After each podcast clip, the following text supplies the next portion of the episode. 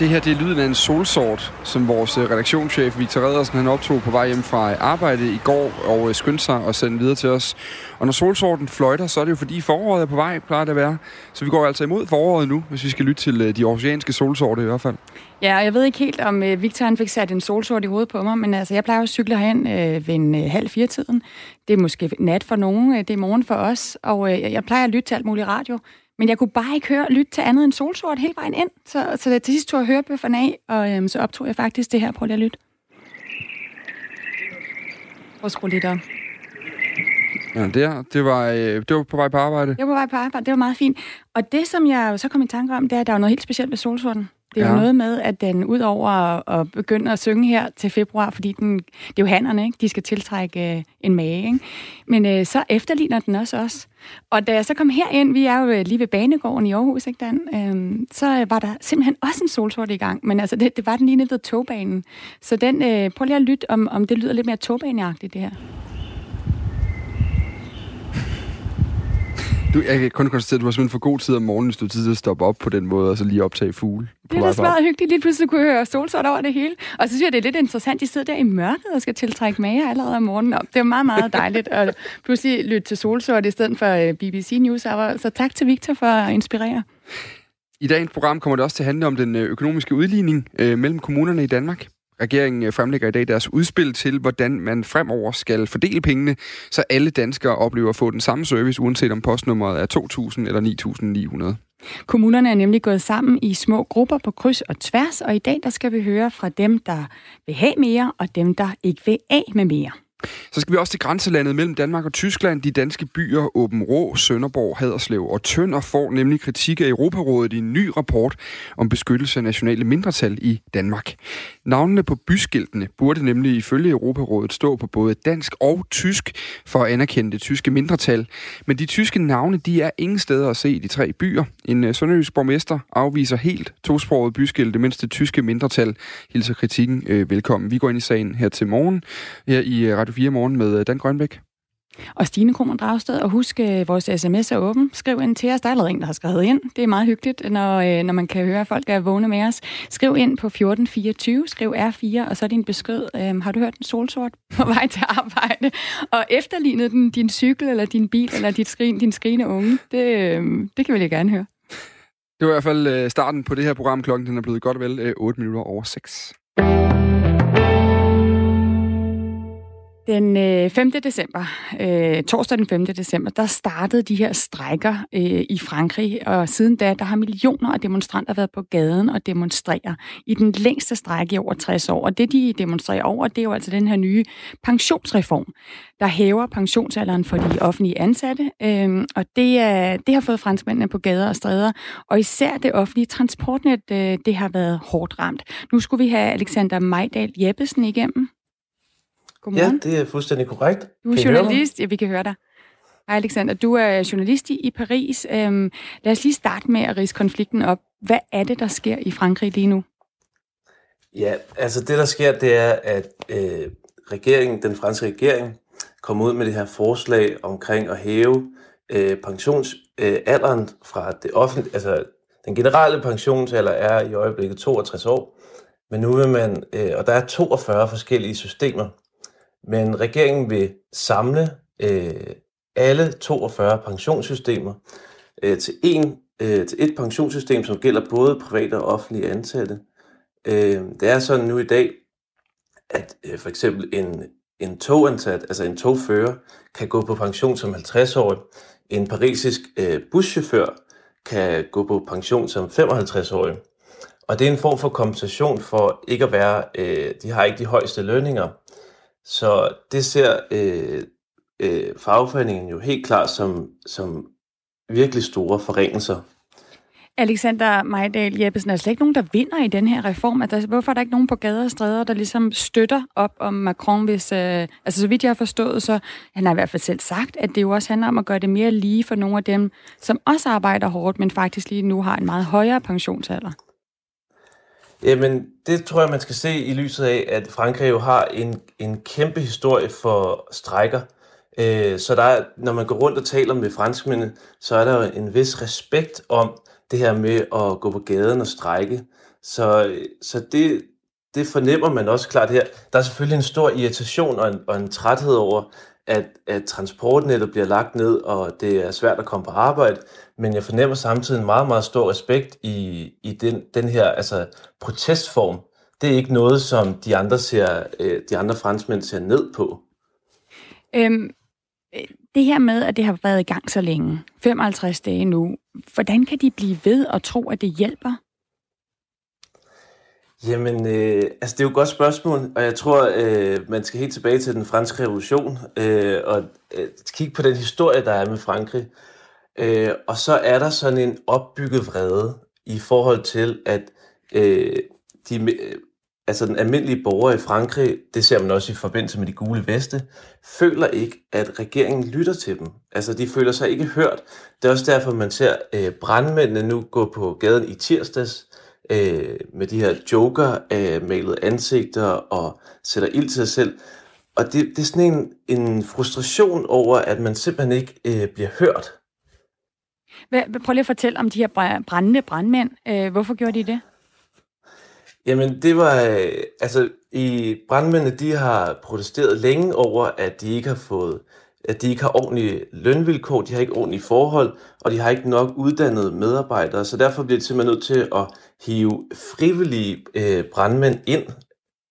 Øh, og allerede den 5. oktober var der 5.000 brandmænd på gaden, hvor det også kom til, til håndgemæng. Og det her med at, at brænde sig selv af, nu er de jo ret øh, dygtige med ild i forvejen. Øh, det må men, man håbe. Øh, ja, øh, men det her med at brænde sig selv af, det er jo ligesom en, en gestus til de andre øh, brandmænd. Altså viser ligesom, de, de offrer sig for hinanden, ikke? Mm. Og hvad med det her med joker-ansigtet? Jamen, det, det er simpelthen en, øh, det er en international, øh, hvad skal man sige, øh, det er blevet til en international ting. Man har set det i Hongkong, man har set det i Beirut, man har også set det i Chile. Det er det her, øh, vi husker alle sammen med Anonymous, den her V for Vendetta-maske. Og der er Joker blevet det nye symbol på, øh, at man er, man er den samme person, altså man er hinanden. Så det er sådan en, øh, vi står sammen om det her øh, mod det etablerede, mod regeringen, som ikke lytter til øh, de almene borgere. Og det hæfter jo også til, til den film, der kom for ikke så lang tid siden med øh, Joaquin Phoenix i hovedrollen, hvor der jo også ligesom har den her underliggende riot, eller sådan oprørs øh, tanke i sig, hvor man også ser slutscenerne i den jo er øh, sådan det sted gadeoprør. Øh, der har også været allerede nu, Alexander Majdal Jeppesen, været øh, konflikter. Øh, i, I går var der brandmænd, der igen var oppe og slås med politiet, og, og det går lidt, lidt voldsomt for sig. Altså, er, er, det, er det eskaleret det her? Vi, vi talte om det allerede for, øh, for de der 55 dage siden i starten af december, da det startede. Ja, altså man kan jo sige, at øh, selve, altså de store brede strækker, øh, transportstrækkerne er aftaget øh, markant. Det er sådan, at man kan nu bruge igen det offentlige transportnet. På den anden side, så er det så nu, det er de hardcore, der er tilbage.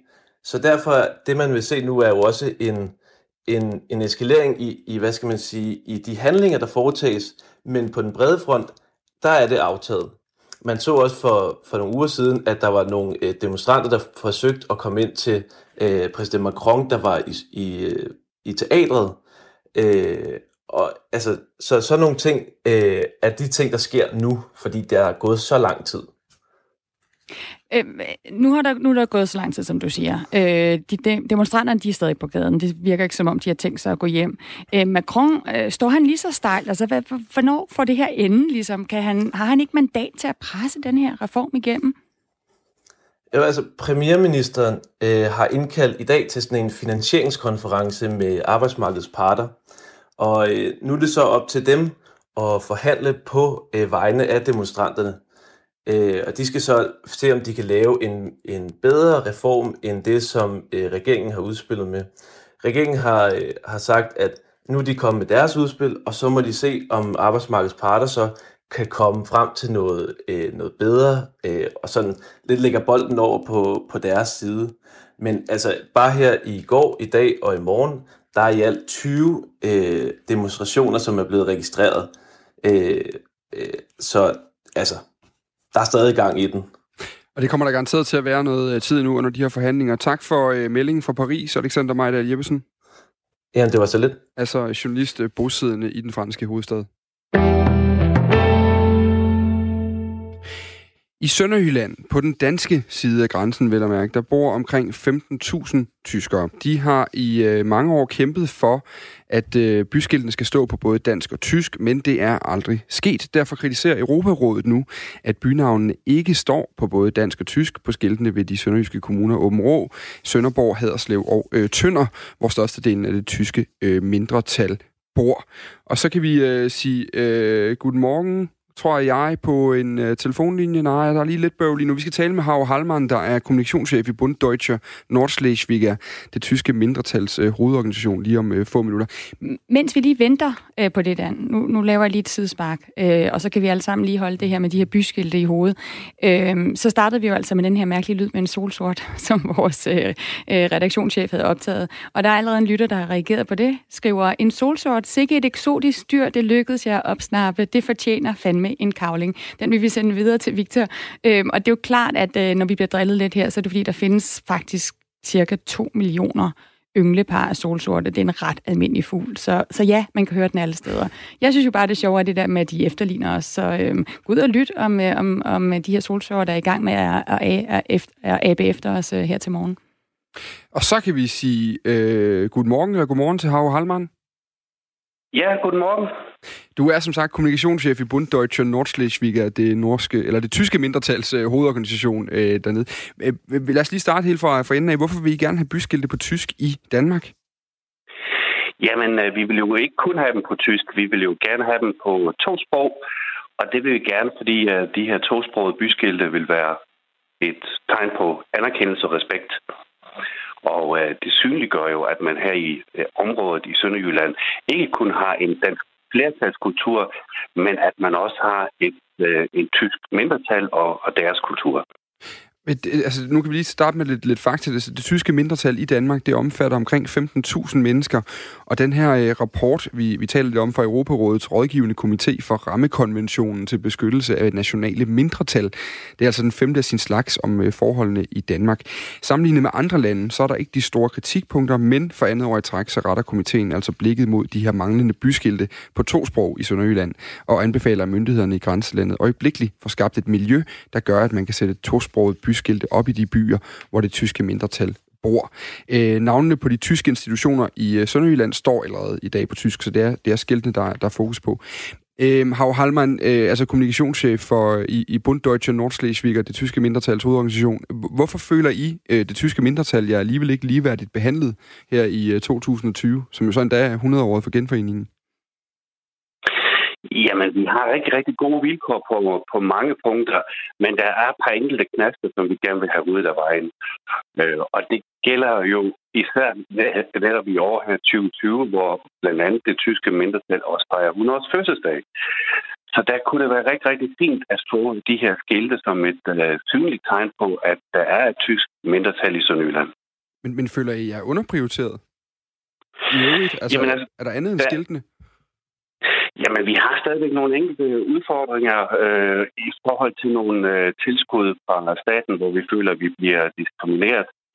Der er noget øh, krav i forhold til kommunerne omkring øh, tysksprogede øh, kontaktpersoner, og der er noget med en tysk strategi på plejehjem. Så der er nogle, der er nogle punkter, som vi øh, mener, vi skal arbejde på, men, men vilkårene generelt er fine og gode.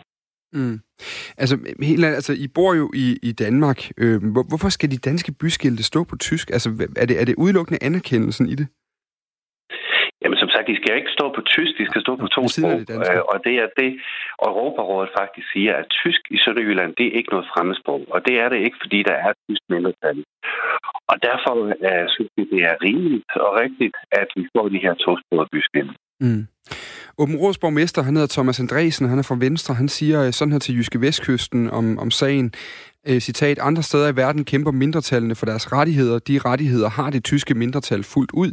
Har man ikke andet at bemærke i forhold til mindretallet i Sønderjylland, øh, end, altså end en mangel på byskilte, må det forstås, øh, altså på tysk, må jeg konkludere, at det går rigtig, rigtig godt. Hvad siger du til, øh, til, til det udsagn fra Thomas Andresen? Jamen, det går også rigtig godt, men andre steder i verden, faktisk stort set alle steder i Europa, hvor der er mindretal, der har man faktisk tosproget byskilte. Så, så det kunne være rigtig, rigtig fint netop her i jubilæumsåret, øh, hvor vi fejrer en masse spændende ting, blandt andet øh, genforening og det tyske mindretals 100 års fødselsdag, at få skiltene. Og hvis det ikke, hvis det ikke er et problem for Thomas Andresen, så synes jeg da bare, at han skal sætte de skilte op. Men, og, og, og det, det er jo forståeligt, men altså, er der, er der, igen for lige at komme tilbage til, altså noget sådan, er der et reelt problem i det her? Er der, er der folk, der ikke kan øh, forstå, hvad der står øh, på dansk på skiltene, eller, eller er det, er det, bare for at komme tilbage til, er det kun anerkendelsen i det? Ja, kun anerkendelsen, det er, det, er jo, det er jo netop det, det handler om. Altså, det er jo det helt centrale. Det er jo ikke for at finde vej eller, eller øh, finde ud af, hvor, hvor, vi, hvor vi er henne, ikke? men det er netop for, at, at de her skilte, de er en rigtig, rigtig god måde på at vise anerkendelse og respekt af det tyske mindretal. Udmærket. Klokken kvart over syv, der har vi Åben Rås borgmester, altså Thomas Andresen, vi lige hørte om øh, her øh, med i Radio 4 morgen faktisk. Altså, hvad, hvad vil du gerne have, øh, vi skal sige videre til ham, eller hvad vil du gerne sige til ham? Jamen, jeg synes, at han skal benytte lejligheden her i jubilæumsåret til at uh, springe over sin egen skygge. Uh, og uh, samtidig med, at, at jeg anerkender, at der er mange følelser i de her skilte, og det er der på begge sider, så er det netop her i år en rigtig, rigtig god lejlighed til at få sat skilten op. Og det vil være en helt fantastisk gave til det tyske mindretal ind til 100-års fødselsdagen. Hav Halman, må jeg lige spørge dig, øh, vi taler om byer som Åben Rå, Sønderborg, Haderslev, Tønder, Øh, hvad, hvad vil de hedde på tysk? Jamen, Hadersleben, Abenrade, Sonderburg og Sondern. Okay, så det er, det er lidt anderledes. Ja. Så fik vi lige den med. Yes, udmærket. Ja. Og jeg tror også, vi fik svar, undskyld, på et sms-spørgsmål, altså om det her handler om, at tyskerne ikke kan finde vej hjem, øh, hvis øh, deres by har et dansk navn. Det handler det så ikke om. Nej, det kan de godt. Hav Halman, kommunikationschef i Bund Deutsche Nordschleswiger, det øh, tyske mindretals hovedorganisation. Tak fordi du var med. Ja, selv tak. Godmorgen. Morgen. Klokken er blevet 21 minutter over 6.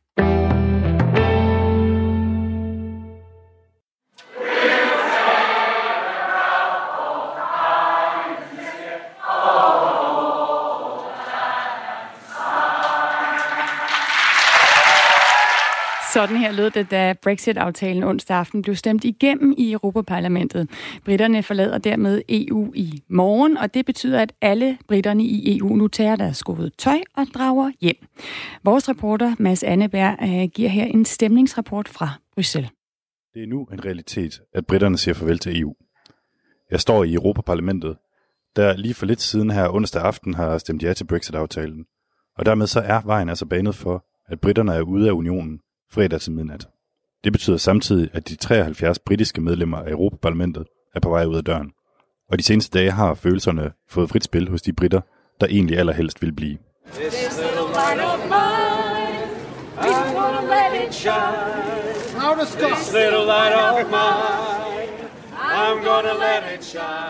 Really, the flame of internationalism continues to burn here in the European Parliament. You know, there is this idea of you leave a light on so people can find their way home. Det her var britiske Ellie Chowns fra den grønne gruppe. De grønne EU-parlamentarikere markerede sorgens dag med sang og sterin lys, der skulle symbolisere britternes vej tilbage til Europa.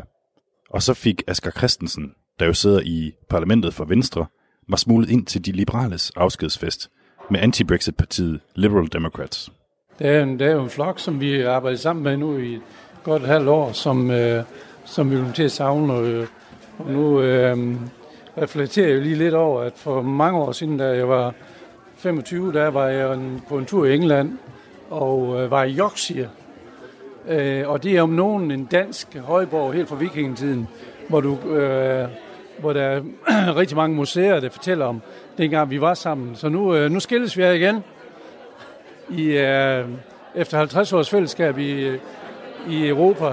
Det kan godt være, at de tænker på EU lidt ligesom med vikingerne, at det bliver, det bliver for meget undertrykkelse. Det, øh, det, det tror jeg så ikke, men... Okay, så det er en... Jeg kan godt kalde det en fest. Øh, der er i hvert fald vimpler med, med det britiske flag og alle mulige andre flag for den sags skyld. Kan du genkende nogle af de britiske mapper, som, øh, som du skal sige farvel til? Ja, der står øh, øh, en vores leder, Lipton, nogen, hun står lige derovre ved hende, øh, den grå hår derovre. Vi kan gå lige over til. So, I'm sorry, very sorry about you are leaving our our EU. Thank you. We it, it just feels so wrong for us to be going and you know for us it's really hard personally i'm really sad yeah i mean on every level on a personal level for my country it, this just feels so wrong. Yeah, I'm really, really sad. It's a difficult week. Det har været en svær uge, lyder det her fra Caroline Voden. Det føles helt forkert, at de er på vej ud, siger hun. Asger Christensen får også lige påpeget, at det var et følelsesmæssigt farvel sidste uge, da de havde deres aller sidste udvalgsmøde sammen. But for I think uh, ten days ago, when we have a meeting in, in enemy committee, you were you was crying and you was uh, it was so. Uh, In Strasbourg. Oh. I was exhausted and yeah, it just all came out. I was so embarrassed. But um, we could see how you are feeling about uh, your going most out. of the time I can hide it, but but really, you know, it really it hurts. Yeah. It's the best job I've ever had. You know, so it's really tough to have to walk away. Like a drink. Yes, uh, wait, wait, wait. Ja, man har jo taget øh, boblerne frem. Det er jo måske lidt et øh, forkert signal at sende. Det kunne man godt sige, men, øh, men altså, øh, det er sådan øh, en, en måde, man øh, siger farvel på hernede og goddag på. Det er både med, med, øh, med boblen den ene vej og boblen den anden vej. Ja, men så er der selvfølgelig ikke så meget at gøre ved det. Jeg har ikke set nogen, der græder endnu. Jamen, det er, det, jeg tror, det er overstået. Øhm, Jeg har en, jeg har en kollega derovre, en, en, en farmer fra Midt-England, hvis, øh, hvis, det er, hvis det er noget for... jamen, skal vi da bare snakke med? It's incredibly frustrating. I think it's a very, very great shame we're leaving. I feel that we're deserting you. In the fullness of time, uh, I think we'll be back. You know, 10 to 15, 15 years. Det er Phil Benyon, vi hører her. Han er ligesom Asger Christensen, landmand, og så er han også lidt af en optimist. Han tror i hvert fald, at britterne vil være tilbage i EU om 15 år. Yeah, well, we'll stay in touch, Asger, and uh, you come visit my farm, I'll come I visit will, yours. I will, I will, I will. Og så talte vi også med Anthony Hook, som er øh, britisk europaparlamentariker, og som har fået sat et 150 kvadratmeter stort banner op på Dovers hvide klipper med teksten We still love EU. Vi elsker stadig EU. Anthony, you were the one with the, with the big banner, right? That's right, yeah. Yeah. Would you like to know about it? Yeah. So our banner is 150 square meters, 10 by 15 meters, and we put it up on the White Cliffs of Dover, which is near where I live, which is an iconic part of the country because it's the nearest location between England and France. And with the message, we still love EU. And it's for several reasons. We wanted to show that we want the closest possible friendship between Britain and Europe now, but also as a reminder that half the people in our country don't want Brexit, don't want it to happen, and it's being done against our wishes. Øhm, det er en skotter derovre, som, jeg ser, øh, som sidder i landbrugsudvalget. Hun er meget, meget, øh, meget europæisk, meget øh, fantastisk kvinde, som øh, har også inviteret os til Skotland og, for at se, hvad det er, vi, øh, vi går glip af. Hi, uh, my name is Mads. I'm from Danish Public Radio. Okay. Um, I don't speak Danish. not yet, you mean? Yeah, it's entirely possible I will have to learn. Lots of our words are Scandinavian because your forebears who came to visit us in the late 7th and 8th century brought a lot of words with them. We're sorry about that. I loved it. Um, there's a lot of words in Scots dialect which are from Scandinavian languages. The one that really got me when I was a child was my father unpacking a big Nilfisk industrial vacuum cleaner. And on the box, I could see that the Danish, Nilfisk is Danish, isn't it? The Danish for vacuum cleaner is storsukker.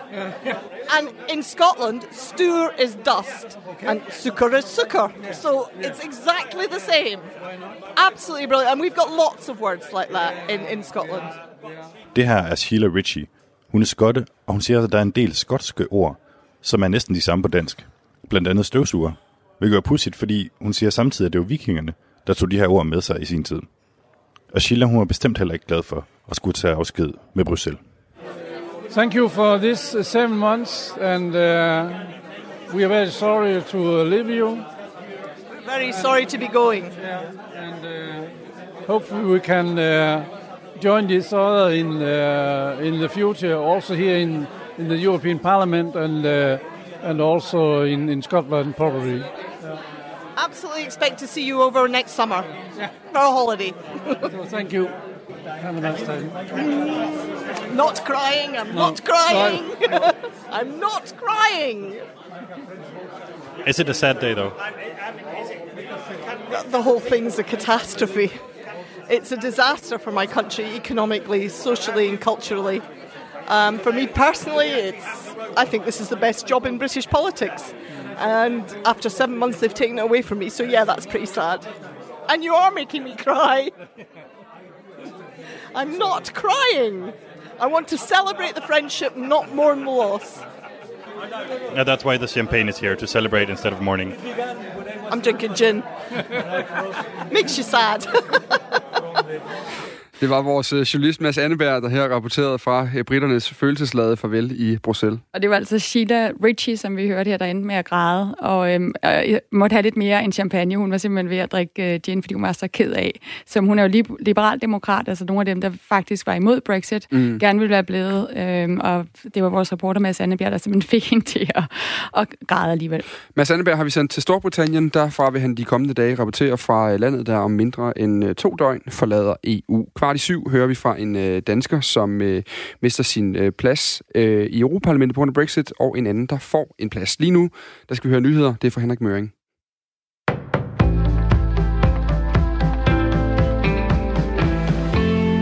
Tidligere statsminister Lars Løkke Rasmussen skal være juridisk rådgiver hos advokatfirmaet Gorisen Federspil. Han tiltræder den 15. april.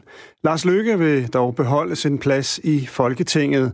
Dermed bliver arbejdet for Gorisen Federspil en deltidsbeskæftigelse. Det glæder mig meget, at jeg nu kan bruge den viden og de kompetencer, jeg har opbygget, til at rådgive store og store danske og internationale virksomheder i at tage store eller tage kloge beslutninger, udtaler Lykke. Dagbladet Børsen har interviewet Lars Løkke Rasmussen om hans kommende rådgiverstilling. Her fortæller han, at han også har tænkt sig at beholde sin post i det udenrigspolitiske nævn. Det vil ikke være et problem, at han får fortrolig viden i forbindelse med sit arbejde som politiker, og at han samtidig skal være juridisk rådgiver, mener han. Der er jo et regelsæt både omkring udenrigspolitisk nævn og fortrolighed. Jeg har været statsminister i en årrække og har håndteret fortrolige informationer også i regeringens sikkerhedsudvalg. Det er jo helt rutine for mig, siger Lars Løkke Rasmussen til børsen. Der er behov for langt mere kontrol med private klimakompensationsprojekter, så det fremover bliver sværere at svindle i klimaets navn. Det mener klimaminister Dan Jørgensen, og han foreslår nu, at FN opretter et globalt register, skriver politikken. Forslaget kommer efter avisens afsløringer af fusk med klimakreditter og så dels tvivlsomme klimaprojekter i udlandet, som skal kompensere for vores udledning af CO2 herhjemme. Den form for globalt register, vi foreslår, kan forhåbentlig sikre, at frivillige CO2-kreditter kun kan bruges én gang, så vi undgår den form for dobbeltsalg, som politikken har afsløret, siger Dan Jørgensen. Konservative vil bruge grundloven til at lukke moskéer med bånd til Iran og Saudi-Arabien, skriver Kristelig Dagblad.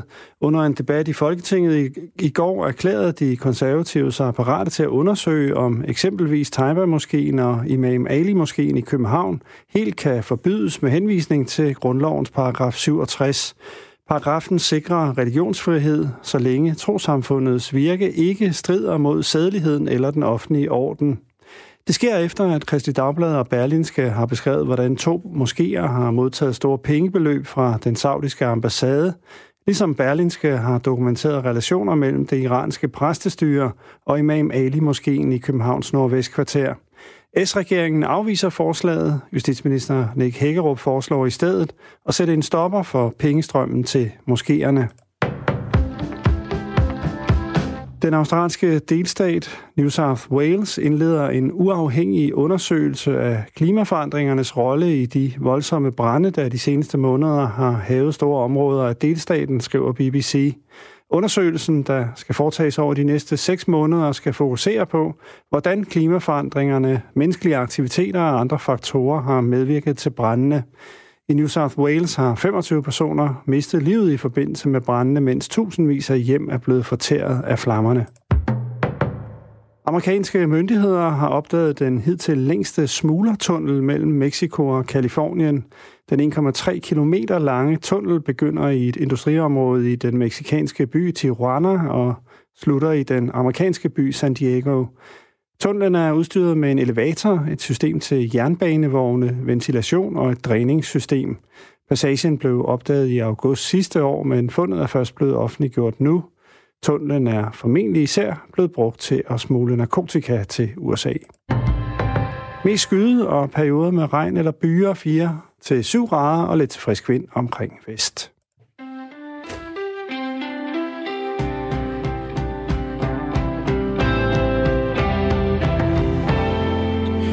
Lytter til øh, Radio 4 morgen. Klokken er 5 over halv syv. Stine, vi har lige fået et par sms'er, vi lige lynhurtigt kan tage. Synes ja. jeg, der er lige kommet en enkelt her, der hedder, øh, det er omkring historien om, at øh, det øh, tyske øh, mindretal i Sønderjylland øh, gerne vil have, at bynavnene også skal stå øh, på tysk. Øh, det er altså ikke i stedet for det danske ord, men også det tyske. Ja.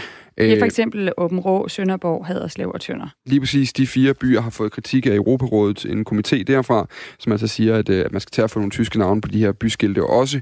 Der er en, der skriver her, tja, det lyder jo fint, men Danmark er nu dansk. Bornholm har også et svensk, russisk mindretal, og hvor vi så henne, tør slet ikke tænke på for eksempel Belgien. Øhm, så er der også en, der skriver omvendt, kører Grønland utrolig meget i to sprog. Det fungerer ikke totalt, men, der står, øh, men det står på begge sprog oftest, lidt efter, øh, hvad det er. Så der er nogle forskellige holdninger til Husk, sms'en er åben 1424. Start øh, din sms med R4, og så er der ellers bare øh, fuld tryk på, at du må mene alt muligt om det, vi står og siger her i radioen. Øhm, to og en halv time efter, at vi øh, siger farvel og, og tak for den her morgenudsendelse, øh, altså kl. 11.30, der præsenterer regeringen med finansministeren i spidsen sit bud på en reform af det her udskilte øh, udligningssystem, der er mellem kommunerne. Et system, der jo gør, at en stribe mere velstillede kommuner sender penge til mere trængte kommunekasser i provinsen. Øh, 60 kommuner kommer til at modtage penge, ved vi allerede. Øh, 38 kommuner kommer til at betale. Der er ikke sat så mange flere ord på den her reform, som altså bliver præsenteret 11.30 i dag. Men i lang tid, der har flere kommuner på kryds og tværs samlet sig i grupper, der enten kæmper for at, øh, at skulle af med færre penge eller få flere penge. Og en af dem, det er dig. Godmorgen, Uffe Jensen. Godmorgen. Du er venstreborgmester i Odder Kommune, øh, og ved siden af det så er du også talsmand for gruppen Rimelig Udligning, der udover din egen kommune består af fem andre østjyske kommuner. Helt kort, hvad er målet med den her alliance Rimelig Udligning, som din kommune er med i? Jamen, som navnet siger, rimelig udligning, så er det egentlig vores ønske, at udligningen skal være rimelig og retfærdig for hele Danmark, sådan så vi kan have et Danmark i balance, og det skal være lige godt at bo stort set på Langeland, som i en københavnsk kommune eller i Odder, for den sags skyld. Og det er den ikke nu? Nej, der er rigtig mange skævheder i den nuværende udligning, øh, hvor pengene de simpelthen havner i de forkerte kommunekasser. Og det har jo den konsekvens, at vi er rigtig mange kommuner, som ikke kan levere den service, som vi gerne vil, fordi at cirka 7 milliarder, de havner i de forkerte kommunekasser i Danmark. Jeg skal lige forstå, øh, at, at du er en af de kommuner, der er bange for at skulle betale mere, end du synes er rimeligt, eller som synes, du skal have mere, end I får nu? Jamen, alle vores øh, seks kommuner, vi synes, vi skal have mere. De fleste af os, vi bidrager i forvejen. Øh, Odder gør også. Og håbet det er selvfølgelig, at vi får mere, og vi venter jo i spænding på den, eller det udspil, der kommer fra regeringen senere i dag. Hvis du nu fik øh, et minut under fire øjne med finansministeren, øh, jeg, jeg tror Nikolaj Vammen er gået på barsel, så det er nok øh, Morten Bødskov, vi skal sige her. Øh, hvad vil du så sige for at overbevise ham om, at, at regningen i din kommune ikke skal stige? Jamen, det skal jo for i verden ikke være sådan, at vi får en omvendt Robin Hood. Robin Hood, han går op i, at det skal være rimelig og retfærdigt for alle kommuner i Danmark, og det er det ikke nu. Hvis man dykker ned i en enkelt ting, så for eksempel, øh, så er det jo helt urimeligt, at kun to tredjedel af de reelle, reelle udgifter som til børnepasning og folkeskoler og ældreomsorg, det indregnes i den nuværende udligning. Og resultatet af det er jo, at øh, fem store bykommuner med rigtig mange uddannelsessøgende, jamen de får mere end 2 milliarder ekstra i udligning på bekostning af alle vi andre. Og det er jo penge, som skulle have været i vores kommuner. Og fordelen ved at have de unge og de studerende, som de er i de store bykommuner, det er jo, at øh, der er næsten ikke nogen kommunale udgifter forbundet med at have studerende. Mm. Udgifterne, de ligger jo i børnepasning og folkeskole og ældre som omsorg. Og derfor så er det bare for at dykke ned i en enkelt, så, så burde der helt klart kigges på det som et af kriterierne. Og det er også en udbredt misforståelse, at øh, vores kommuner, vi udgør det sådan aarhusianske whiskybælte, at der er rigtig mange, der fejlagtigt tror, at øh, vi, vi har sådan øh, ligesom whiskyområdet omkring København rigtig mange penge at gøre med, og faktum er, at det er det stik modsatte, at øh, det er vi på ingen måde øh, noget som helst øh, whiskybælte. Nu er, at, nu er det minut faktisk gået, som du fik ja, med finansministeren under fire øjne, så nu må vi se, når, når den bliver præsenteret her 11.30, om I har kunne overbevise dem. Men vi kan lige tage mm. lidt, lidt fakta her, fordi rimelig udligning, den her alliance, den består af følgende kommuner, altså alle i Østjylland, som, som du også er omkring, det er Fagerskov, det er Hedensted, Odder, Silkeborg, Skanderborg, Syddjurs, øh, som, som muligvis står til at skulle betale en større regning med, med den her øh, nye reform. Øh, og så bare lige helt basalt, så kan man sige, at den kommunale udligning er jo sådan en økonomisk ordning, der overfører penge mellem de her 98 kommuner i Danmark. Helt enkelt forklaret, og det er måske også for enkelt, så skal udligningen sikre, at der ikke er alt for store forskelle mellem for eksempel, hvor god hjemmeplejen er, eller hvor mange pædagoger, der er råd til den lokale børnehave, uanset øh, hvor i landet man bor. Men jeg kunne godt tænke mig lige at høre, Uffe Jensen, altså der vil jo altid være forskel på, øh, hvor de studerende bor. Der vil altid være forskel på, hvor øh, børnefamilierne bor. Der, altså, de her ting, er det ikke meget naturligt, at der også er en forskel på den måde i, øh, i indkomstgrundlaget, og derved også økonomien i de enkelte kommuner? Jeg er helt enig, der vil altid være en forskel, og, men det skal være nogenlunde ensartet vilkår for at kan drive kommunal service i, Danmark. Vi anerkender fuldt, at der er forskel, og det er rigtig godt, og vi bakker enormt meget op om, om hovedstaden. Det er for alt i verden ikke en kamp mod hovedstadskommune. Vi elsker København, men vi siger bare, at der skal være rimelighed i det her, sådan så pengene de simpelthen skal fordeles på en ny måde, og det trænger det virkelig meget til. Og sådan andet, der tales jo helt generelt, og nu siger du selv, at, at Odder Kommune, det holder sig lige modsat, men egentlig så bliver der jo talt om i mange artikler, og mange, der gør op om området i øjeblikket, at Odder Kommune jo er en kommune, der, der er rigere end mange andre. Hvorfor er det ikke rimeligt, at, at, at I så skal hjælpe dem, der, der for alvor har problemer? Nu talte vi i går med Kalundborg, som for eksempel er rigtig presset. Øh, vi ved også Lolland, der er også øh, kommuner i Nord, Nord, Nordjyske især, som har store problemer. Jamen, vi bidrager også til det nuværende udligningssystem i høj grad. Øh, vores frygt er selvfølgelig, at vi kommer til at gøre det endnu mere, fordi at vi synes jo med embedsmænd i spidsen, at vi har arbejdet med det her i cirka 10 år, helt objektivt og savligt og nøgternt kan, øh, kan påvise, hvor der er fejl i den nuværende udligning. Og det er de fejl, vi sådan savligt øh, prøver at se, om vi kan få rettet. Og det håber vi selvfølgelig på, sådan så at der bliver en mere rimelig udligning i Danmark. Og de kommuner, som får for meget i dag, cirka 7 milliarder, på landsplan, at de penge de bliver fordelt på en anden måde til gavn for nogle af 60 kommuner, som får for lidt. Uffe Jensen, som altså er borgmester i Odder Kommune og, og talsperson, øh, talsperson for den her alliance rimelig udligning. Øh, I Avisen Danmark, øh, der er der i dag en historie om, at mange øh, kommuner bruger penge, bruger mange penge, øh, som kunne være brugt på borgernes velfærd, på at vinde den her kamp om, hvem der kan få flest penge ud af det her udligningssystem. Hvor dyrt er det at få penge ud af systemet? Har I brugt penge på, på den her alliance? Nej, vi har brugt det, altså på embedsmænd, altså i arbejdstid har vi selvfølgelig brugt uh, penge på det, men ellers har vi ikke brugt penge. Vi har ikke haft lobbyister eller noget, uh, som vi har lønnet i det her. Vi har med embedsmænd, uh, to økonom, økonomikonsulenter i spidsen, bare haft uh, nogen, der har været fagligt dygtige, og der har kunne sætte fingrene på de skævheder og urimeligheder, der er i Danmark.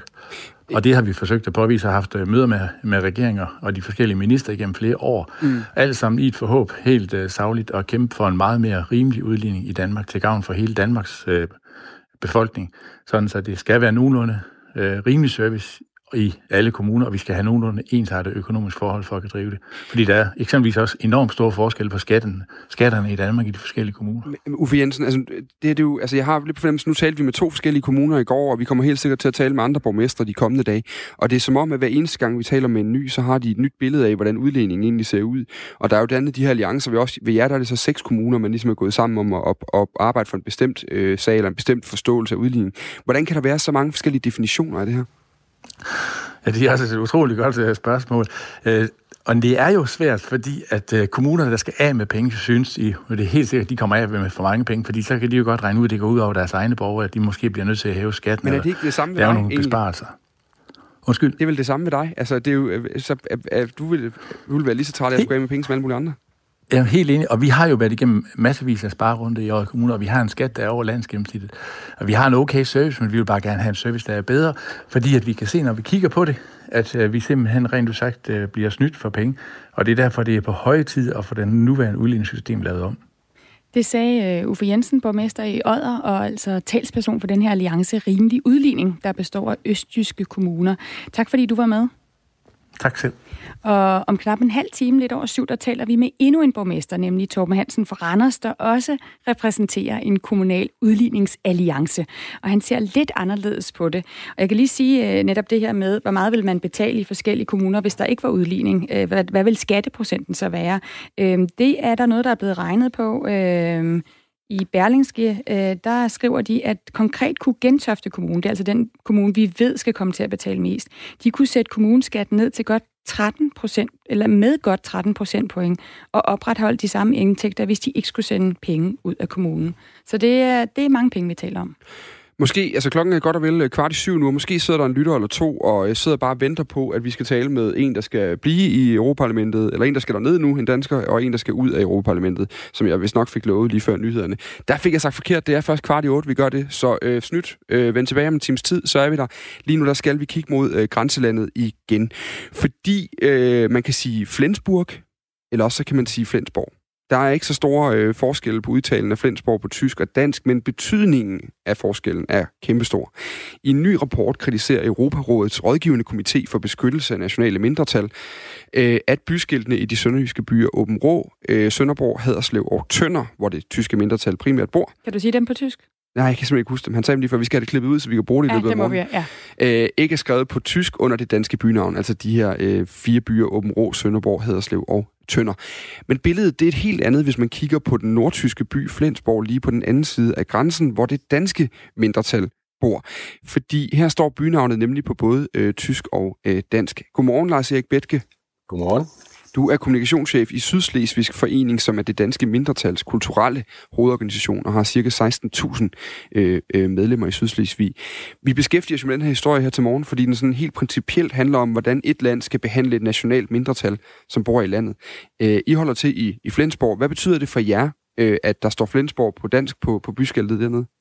Jamen, det betyder meget for os. Øh, det, det er mere en symbolpolitik, som nogen tror. Øh, Det er væsentligt for os, at vores sprog er synligt i offentligheden. Øh, Det er også væsentligt øh, for flertallet, at de kan se, at øh, der er et mindretal i området.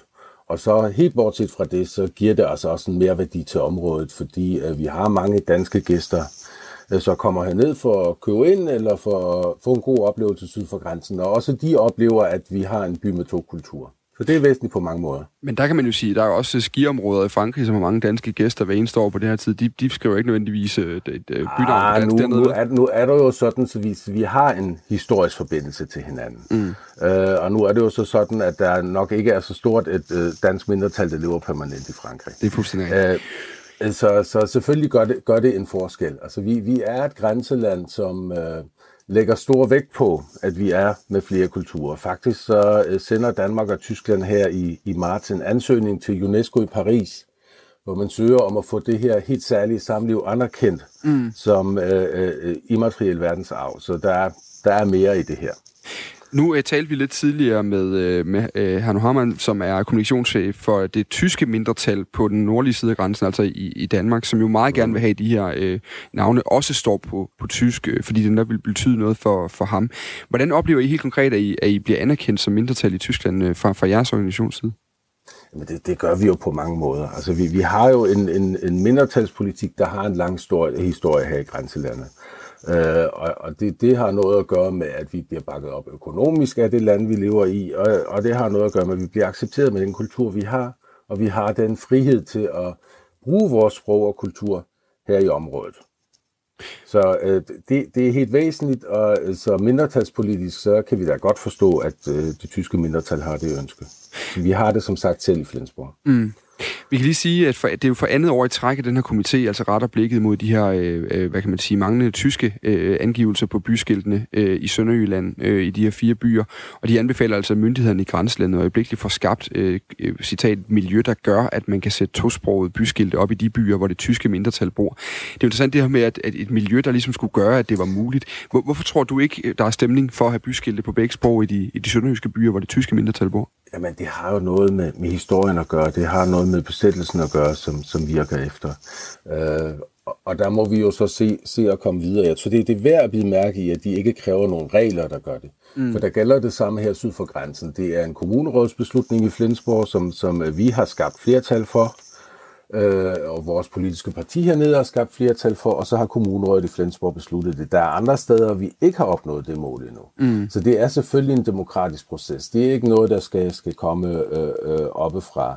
Men øh, man kan selvfølgelig spørge sig, når vi nu her i år fejrer øh, øh, det store grænsejubilæum Genforening 2020, og der bliver holdt mange søndagstaler om, hvor godt forholdet mellem dansk og tysk er, og hvor godt forholdet mellem mindretal og flertal er, så kan man jo godt være lidt betænkelig ved, at det er de samme politikere, som øh, så måske brænser i den her sammenhæng. Så øh, mm.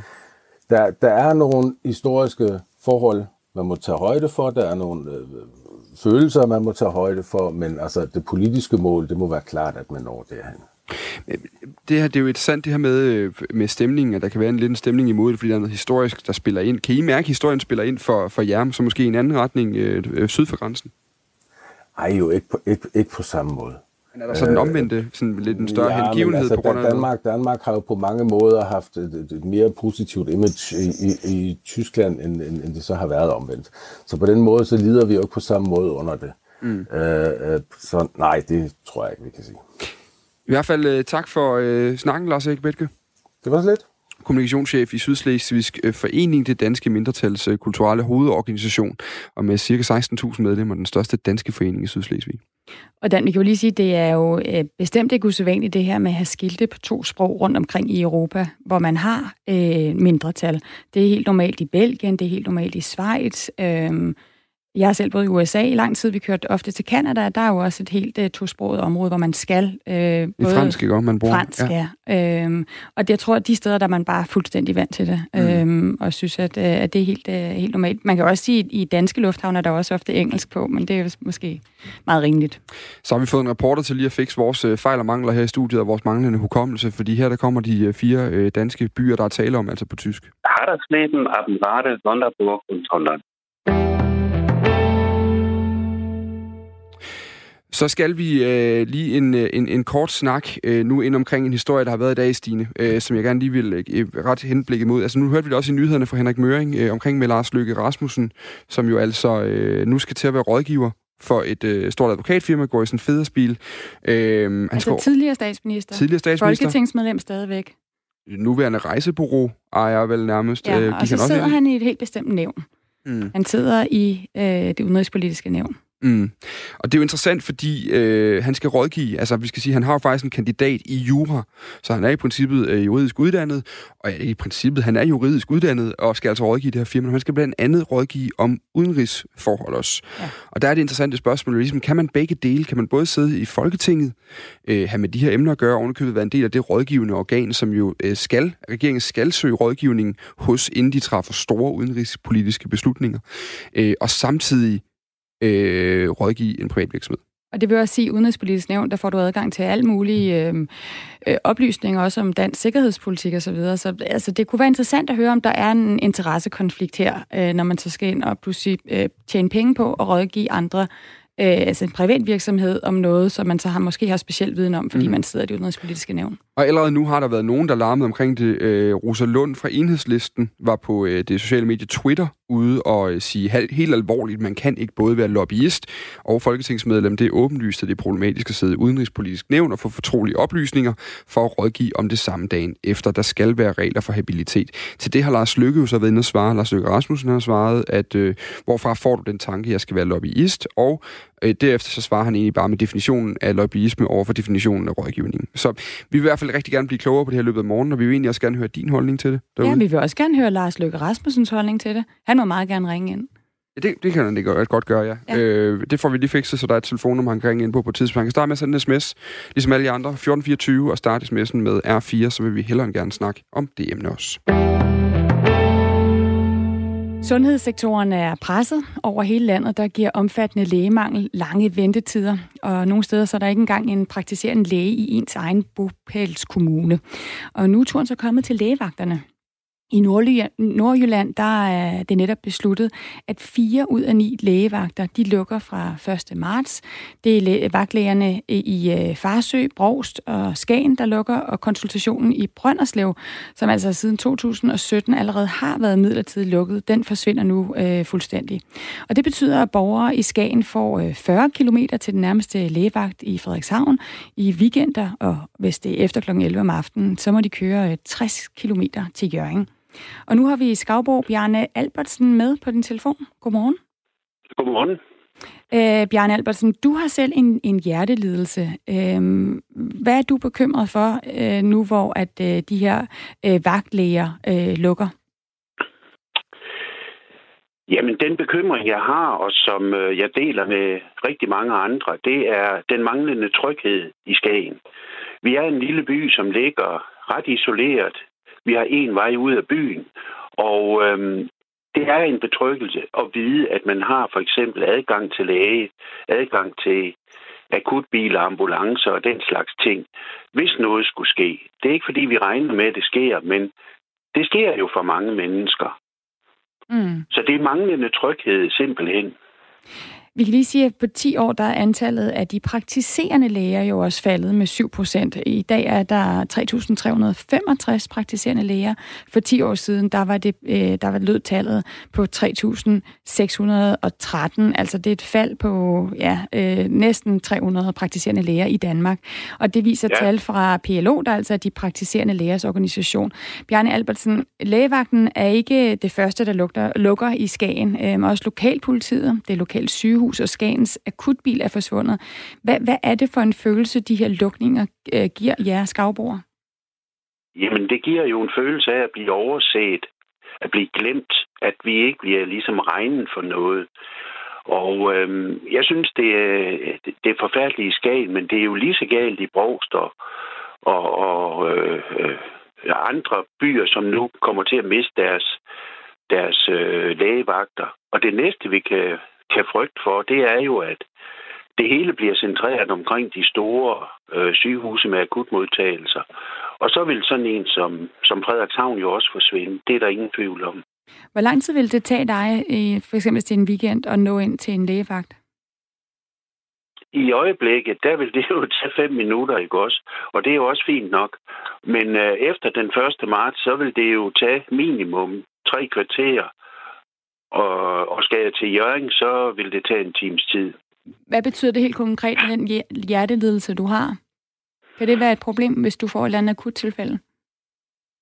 Det, det kan det da sagtens, og, og øh, jeg tror da heller ikke, jeg vil søge en lægevagt, så så tror jeg da, jeg vil øh, trykke 112. Mm. En ting, der jo er, det er Ulla Asman, som er regionsrådsformand i, øh, i Region Nordjylland. Hun sagde i forbindelse med lukningen her, at, øh, at øh, hun selvfølgelig hun sagde, at hun var ked af beslutningen, men at der var nogle ting i aftalen, der gjorde, at det var mulighed for at lave nogle kompensationer, for eksempel videokonsultationer og, og så videre. Øhm, mm-hmm. hvad, ja. hvad, hvad, hvad tænker du, de kompensationer, man jo ligesom har givet? Det er et prioriteringsspørgsmål, det her i sidste ende. Jo, det, det, det er da korrekt, og, og det ville da også være en måde at gøre det på. Og det var derfor, vi ligesom øh, blev noget overrasket over at blive bekendt med, at den her aftale skulle vedtages i tirsdags. Det fik vi at vide ved en tilfældighed gennem pressen i søndags. Og der synes man jo godt, at sådan en, en aftale, den kunne have været genstand for lidt mere åbenhed. Både over for, for borgerne, men også for de lokale byråd, Frederikshavn og, og Farsø og, og, og jamen, hele Nordjyllands øh, øh, kommunale bestyrelser, de burde have været involveret i det her. Mm. Men det er jo, det er jo, det, altså, det, hun, Ulla Asman siger også til TV2 Nord, siger hun, at, øh, at det er jo nogle drøftelser, der tidligere har været også, så man har jo været klar over, at risikoen har været der. Øh, men, men I føler altså ikke, I er blevet hørt i det her? Nej, det er vi ikke, og øh, jeg kan øh, nu der en sag frem om, at øh, Ulla Astman siger, at hun orienterede øh, kommunerne i det der kontaktudvalg, man nu har med regionen i november måned. Og øh, nu har flere borgmester jo været fremme og, og slå i bordet og sige, at det passer altså ikke. Der blev lægevagten overhovedet ikke nævnt. Så vi forstår ikke, hvorfor det hele skulle holde skjult, indtil det ligesom var vedtaget, eller der var lavet en aftale med PLO. Bjarne Albertsen, synes, det- ja. øh, du har jo indsamlet 3.400 underskrifter fra andre borgere, ja. der er også utilfredse med de her lukninger af, af lægevagterne. Øhm, og, og jeg vil bare høre, altså, der, er hvad vil du opnå med de her underskrifter, og hvad er, er det den samme bekymring, som, øh, som dem, de andre borgere, du ligesom har, har talt med, har? Jamen, det er det, og øhm, ja, altså, jeg har taget initiativ til den der underskriftsindsamling, og jeg har selv gennemført den. Og efterfølgende er jeg blevet ringet op af rigtig mange utrygge borgere, som gerne vil vide, jamen hvad skal der nu ske? Hvad, hvad, hvad, hvad er næste punkt? Ikke? Og øh, jeg håber da på, at Ulla Astman besinder sig og så øh, inviterer øh, kommunerne, øh, specielt dem, der er berørt, til en forhandling om, hvad vi så ellers kan gøre. Men ellers så synes jeg, at vi skal fortsætte underskriftsindsamlingen og øhm, lægge pres på, på regionsrådet for ligesom at finde ud af, om ikke der kunne laves en eller anden aftale, som kunne kompensere noget for mm. det her. Lige til allersidst her, det er lige kort inden vi skal have nogle, øh, nogle nyheder på, øh, Bjarne Albertsen, så kan man sige, det er jo et prioriteringsspørgsmål det her øh, i, i sidste ende, øh, og, og det handler jo om, at man simpelthen har læger nok. Altså er det ikke rimeligt nok at lukke lægevagterne der, hvor man så vurderer, at der er færre borgere, der bliver berørt? Jamen, jeg synes jo, at øh, vi har betalt en høj pris i forvejen med de andre lukninger af ting og sager. Øh, vi kan ikke blive ved. Vi kan ikke bare øh, overse, at vi er her. Øh, vi har brug for den tryghed. Og mange ældre er altså også begyndt at spekulere på, jamen er vi så nødt til at opgive vores bolig, for eksempel Skagen? Skal vi flytte til de store byer for at være trygge? Mm. Det kan ikke være rigtigt. Det sagde Skavbo, det sagde Skavbo Bjarne Albertsen, som altså samlede underskrifter for at prøve at forhindre de her lukninger af lægevagten. Og nu er klokken blevet syv, og Henrik Møring er klar med nyhederne.